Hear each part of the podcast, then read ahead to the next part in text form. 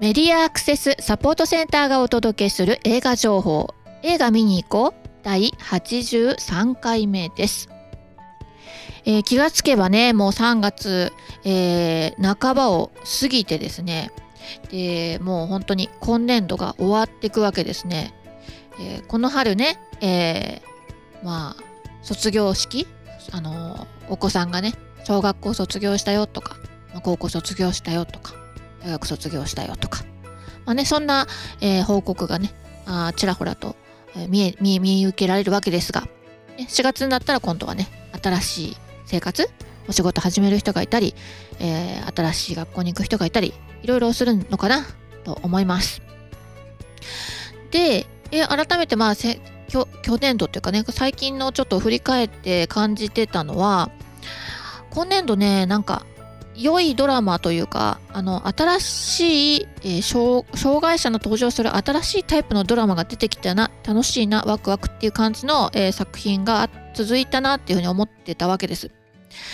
この番組でもねもう秋ぐらいに結構テンション高くあの喋りまくっていたヤンキーくんと白杖ガールがあったと思うんですね。えっ、ー、と弱視の女の子ですよね。え全く見えないわけではなくて、えー、光が見えたりとかなんか近くで見ればぼんやりなんかがわかるようなね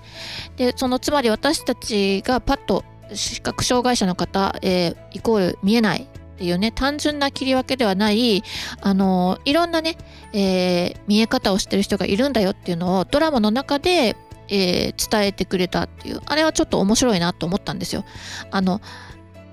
ちょっと前つまりはあの20年とか30年ぐらい前だと、まあ、これは視覚障害に限らずどんな障害でもこう登場するともうそれが不幸の象徴みたいな書かれ方というかねもうそそういう役回りとしてドラマに登場したり映画に登場したりってことは結構あったんじゃないかなと思ったんですよね。うん、でも今回のドラマはねあの本当にコメディの作品の中の、まあ、ラブあの恋愛ものでで、まあ、ちょっと本当に楽しいあのお話の中でのこう人物像。多様ないろんな人がいる中のこうこういう人っていう感じで登場したのはすごい面白かったなと思って見てた見てましたね。でまたその新しいこの対策あのもちろんこのハロームービーをねドラマの中で紹介してくれたのもすごい嬉しいなって思ったしそれ以外もねあのいろんなあの拡大読書機とかねあの実際どんなものを使って、えー、暮らしているのかなとかここが便利なんだなとかあこれここは、えー、まだあのもうちょっと課題が残ってるんだなとかいろんなことを見ながら思ったんじゃないかなと思います。でそれが決してこう教科書的ではなくてね、うん、単純にこうドラマの流れの中でいろんなものと出会ってて視聴者もなんか楽しかったな視聴者として楽しかったなって思ってたんですよね。でそしてあのごく最近ちょっとあの私の周りで、え盛り上がってたのが「ファイトソング」っていうねドラマなんですよね。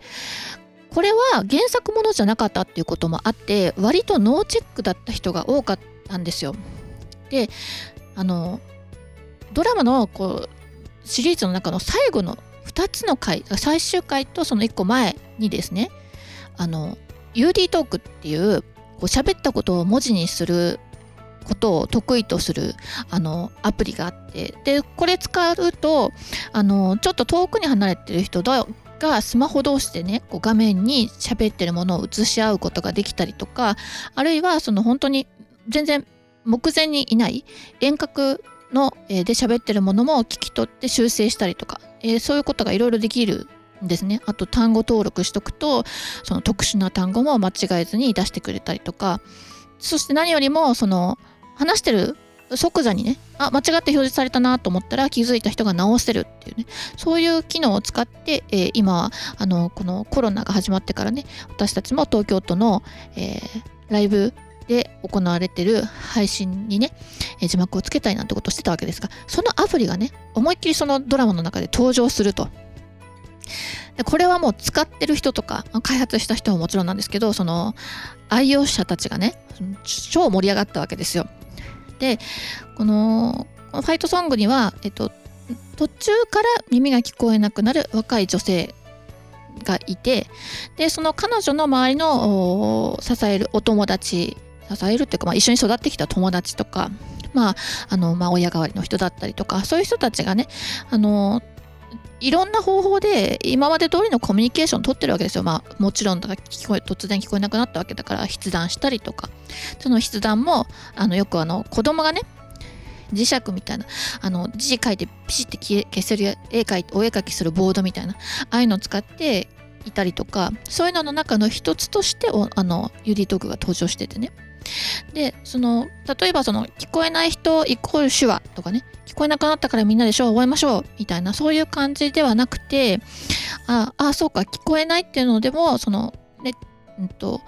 なんだろうなそのヤンキー君と白状からの時のまあ弱視だったりのとと同じで聞こえないにもいろんなタイプがあるんだよね。そしていろんなこのコミュニケーションの方法っていろいろあるよねみたいなことがあの本当にこれもラブストーリーがこう基本になっている中で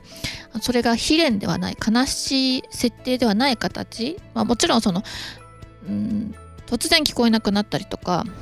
今までこうこれから聞こえなくなるだろうっていう不安とかね誰誰でもその向き合うようなことは当然のように書かれているんだけどそこだけにこだわりすぎない書き方をされたドラマでこれもなんかいいなっていうふうに思ってたわけですよ。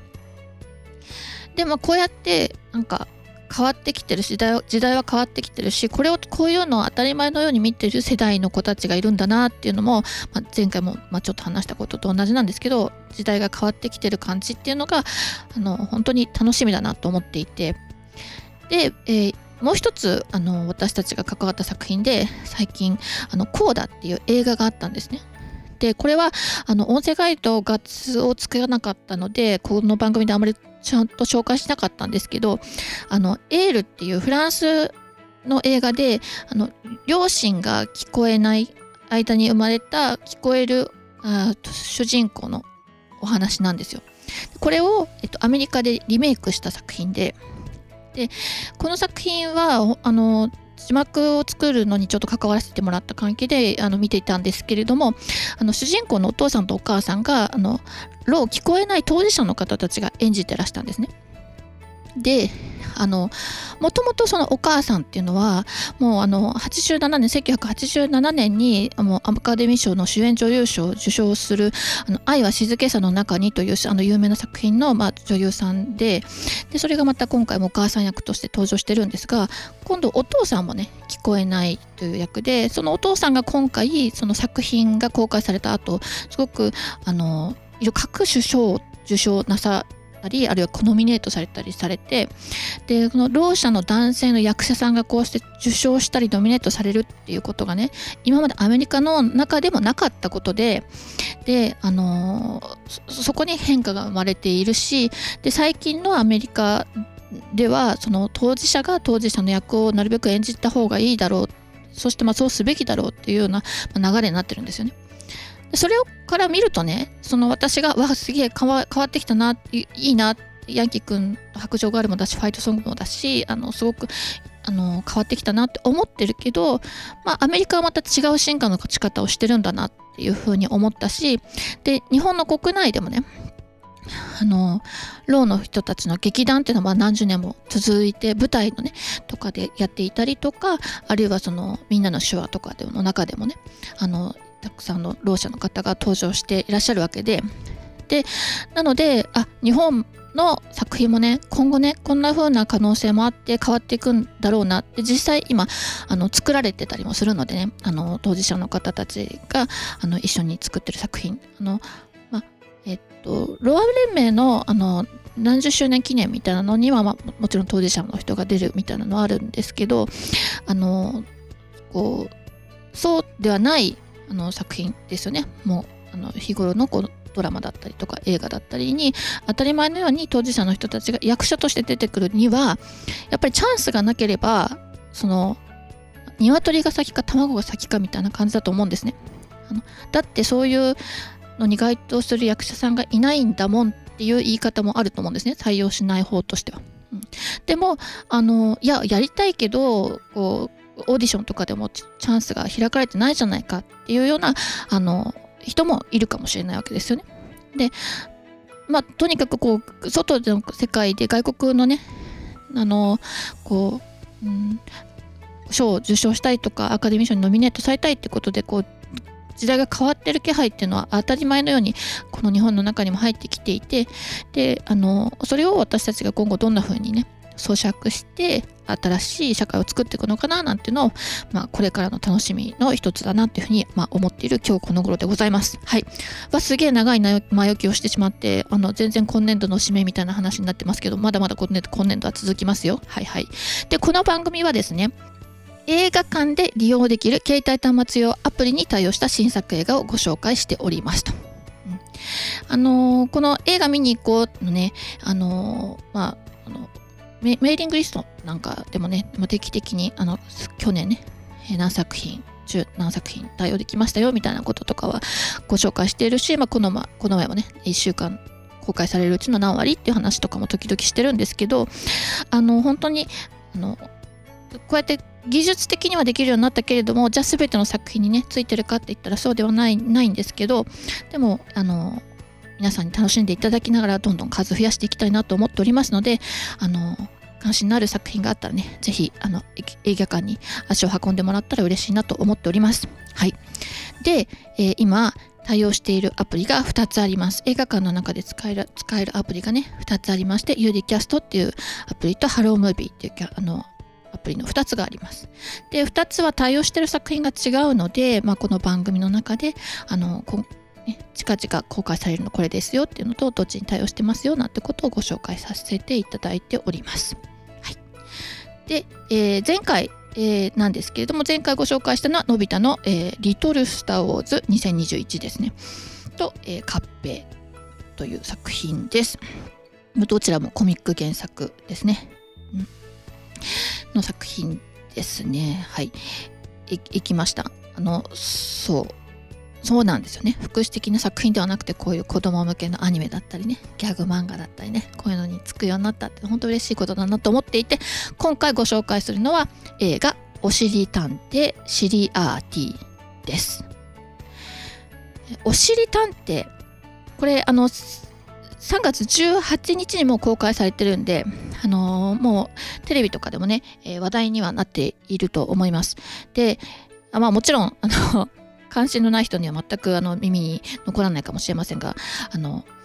その作品が、えー、3月25日の金曜日に、えー、字幕と音声ガイドで対応して、えー、ハロームービーで対応しておりますので、えー、ぜひあの映画館で楽し,、ね、楽しみにしてた方ぜひあの行っていただきたいと思うんですがこれはあの NHK の E テレでもアニメとしてあの放映されている「おしりたんてい」というシリーズがありまして